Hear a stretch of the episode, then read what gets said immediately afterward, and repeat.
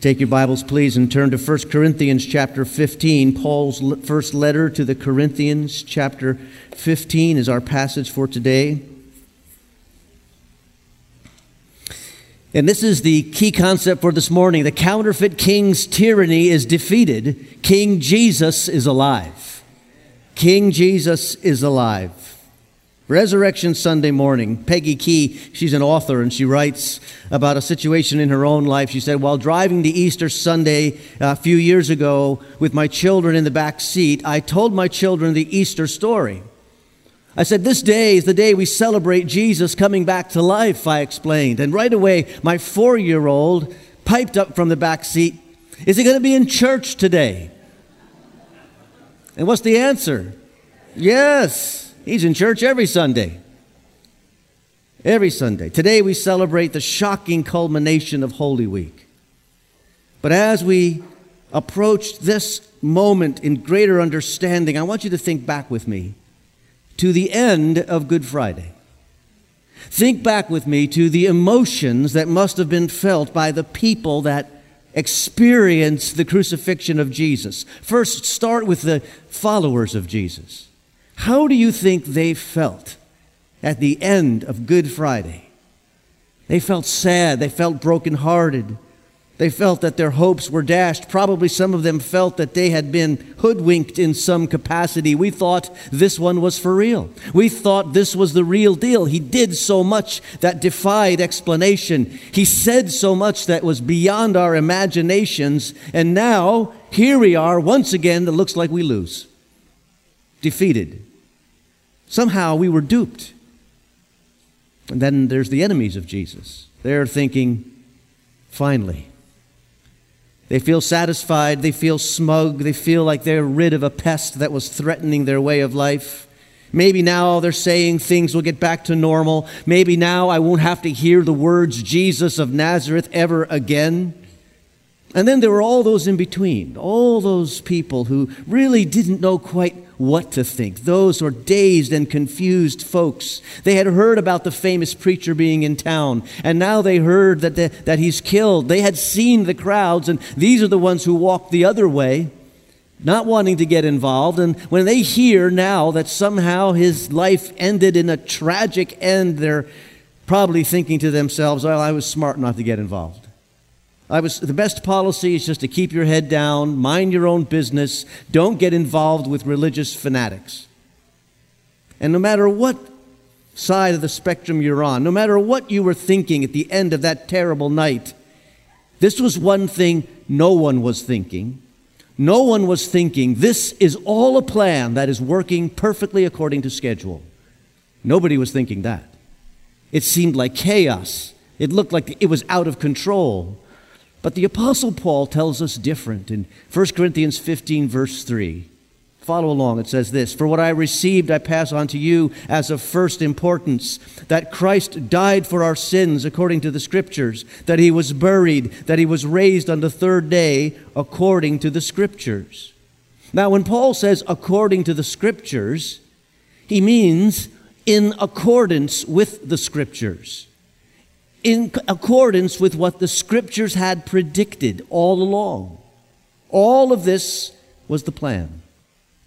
See, often in the whirlwind of life, it seems like there is no plan. Often as you go through your life, it seems like you're just living one crisis to the next, one crisis to the next, just kind of reacting to whatever's going on around you. Maybe you think once in a while, it would be nice if there was a magic helicopter that I could take up over my life, and if I could look down over the span of my life to see if there is a plan, to see if things would fit together. It'd be great to be able to look back over my life and say, oh yeah, I see how that situation connects to this that was coming, and, and how that's going to make a difference in this moment still in the future. Now I get it. Now I see the plan. But usually we don't have those experiences. Every once in a while, down at street level, you might catch a glimpse of a plan. You might encounter someone at a moment where you need them desperately, and they say just the right thing, and You just feel it was destined for you to be there in that moment. Or maybe you look back over a situation and you thought that this decision or this occurrence was a detour in your life, and then you find out this was God guarding me from a greater mistake, a greater issue. But in the whirlwind of life, usually these things go unnoticed. And it must have felt like that at the end of Good Friday. But Paul says, as he writes this letter to the Corinthian Christians, over the span now of twenty-five years later, twenty-five years later, he reflects on it, and he says four all-important words. This was all according to the Scriptures. He means the Hebrew Scriptures, his Bible, our Old Testament. He says the suffering of Christ, the resurrection of Christ, all of this was according to the plan. It was the fulfillment of the prophecies that have been waiting in our Bibles for hundreds of years, waiting to be fulfilled. It was a plan. And it was a plan that was predicted. He died for our sins according to the Scriptures. Isaiah fifty-three says this, "Surely he took up our infirmities and carried our sorrows. Yet we considered him stricken by God, smitten by him, and afflicted. He was pierced for our transgressions. He was crushed for our iniquities. The punishment that brought us peace was upon him. By his wounds we are healed. We all like sheep have gone astray. Each of us has turned to his own way, and the Lord has laid on him the iniquity of us all." Isaiah wrote those words seven hundred fifty years before Jesus walked the earth. Isaiah was a prophet in Judah, and most of his words, or at least much of his prophecy, is prophecy of condemnation because the nation was so far from God. He prophesied the Assyrians raising up. He prophesied the Babylonian captivity. He foresaw that the, the Israelites would go into exile.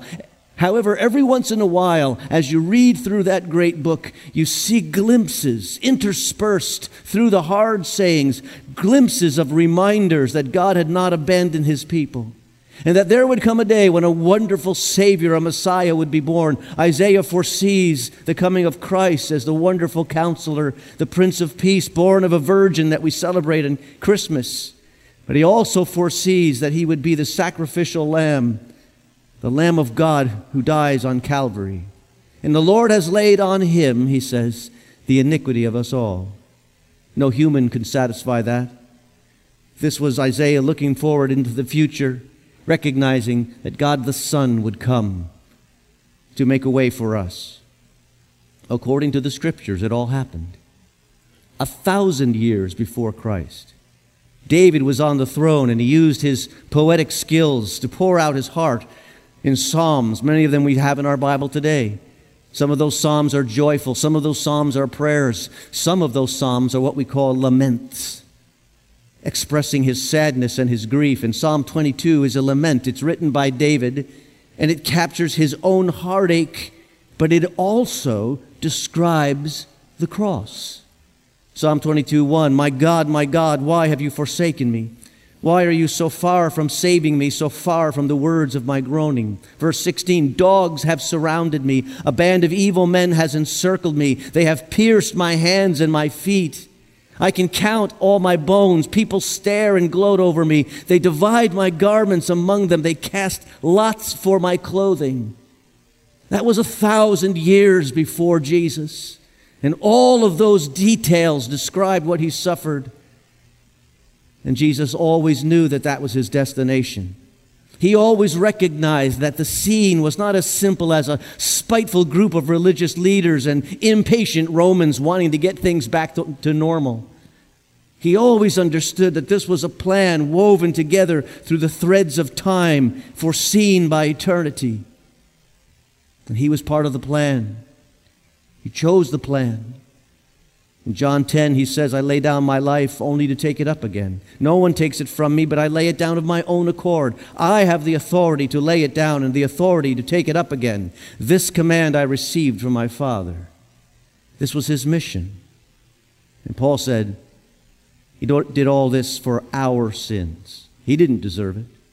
He's the only perfect person, but he's our substitute on that cross. You see, God saw our sin, and he understood that justice demanded that that sin be punished.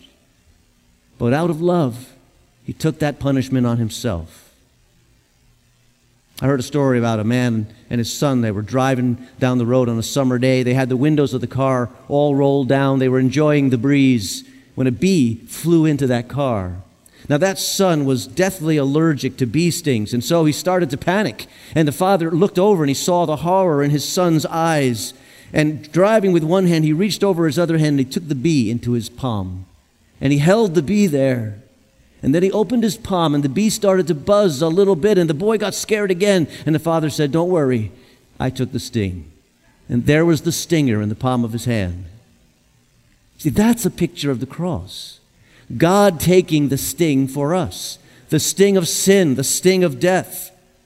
And Jesus, hanging on the cross, cried out, "It is finished," because he accomplished the work there, according to the Scriptures. But then Paul says, and he rose again according to the Scriptures. The resurrection was foreseen and predicted.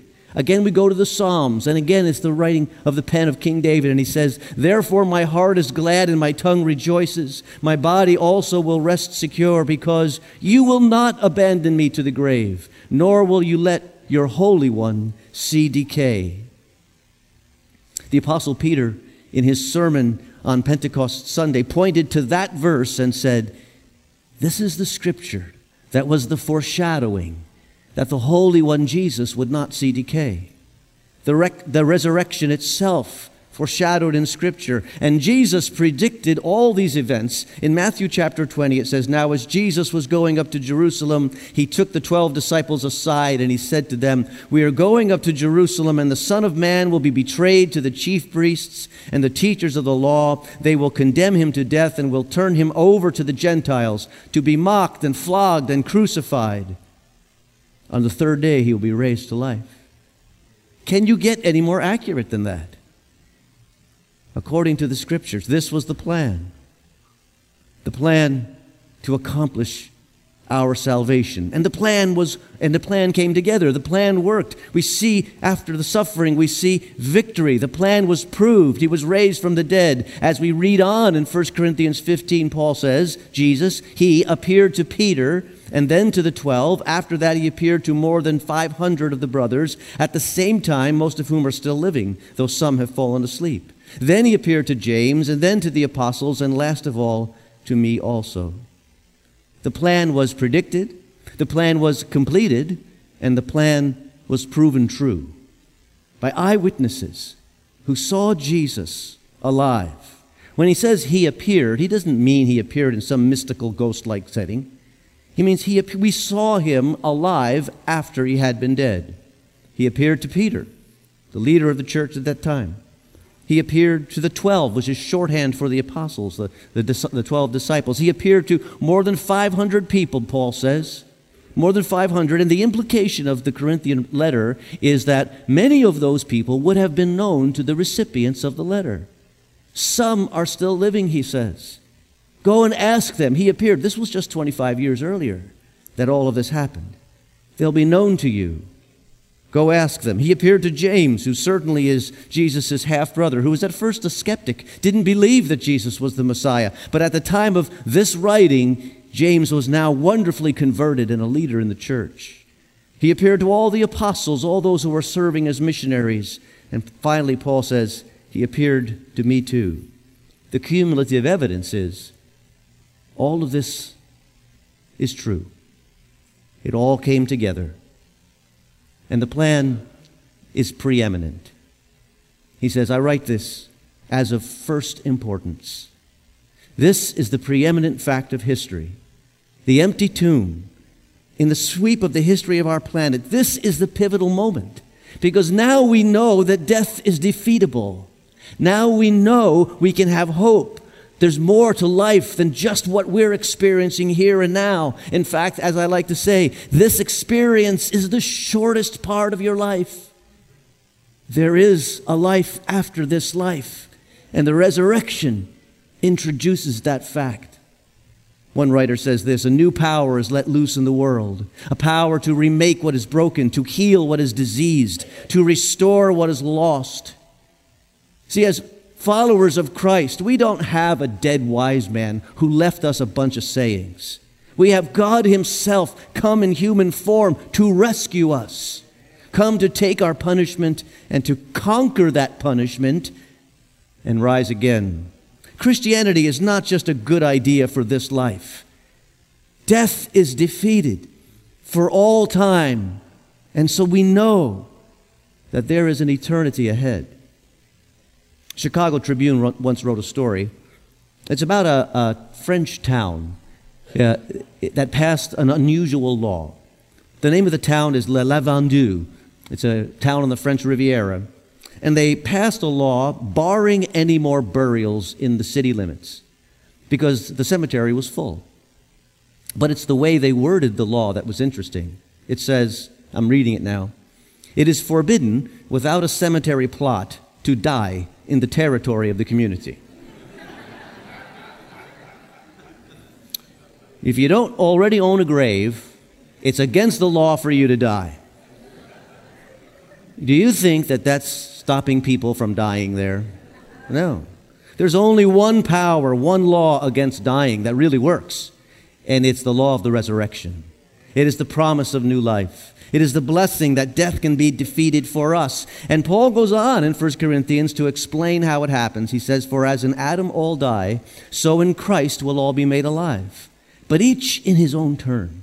Christ the first fruits, and then when he comes, those who belong to him." Those who belong to him will be made alive. See, Christ is coming again.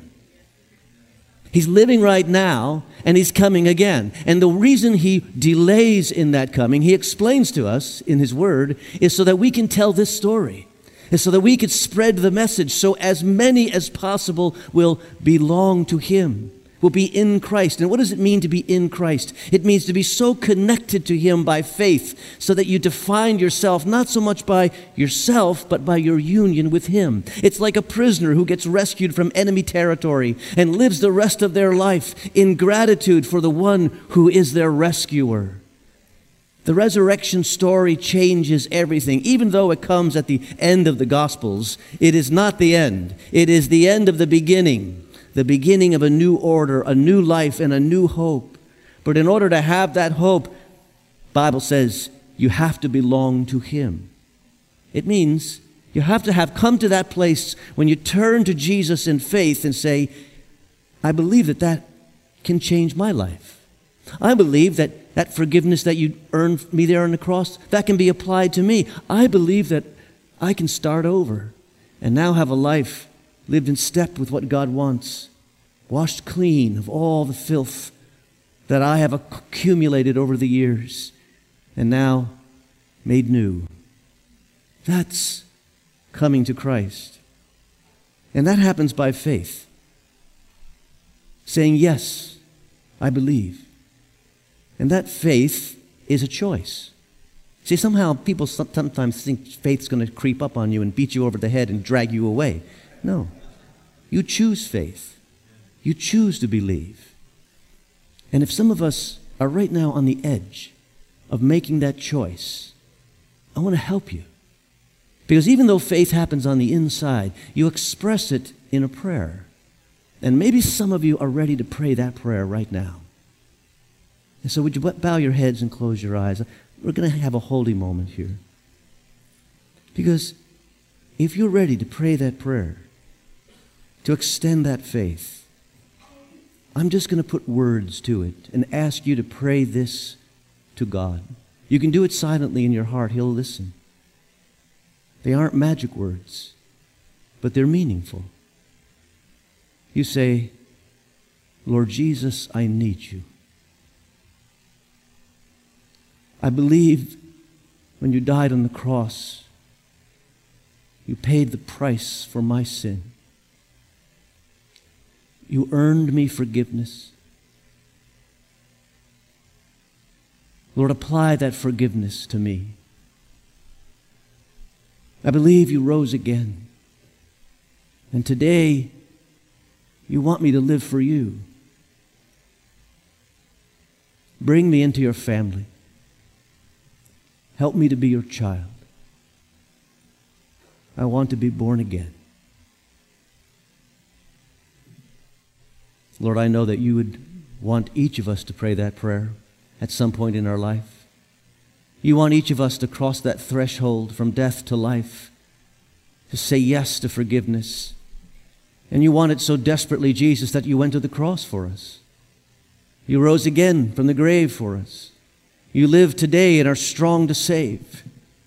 And so, Lord, I pray that if there are those who said yes to that this, this morning, that they would know that they're different, that they would sense a newness on the inside, that they would look to you for direction and purpose. And Lord, we would see change because you are powerful. I pray for all of us on this day of celebration. We all rejoice in what we have in you. Thank you, Lord, that we can sing the songs of praise once again and know it to be true. We love you, Lord. In your name we pray. Amen.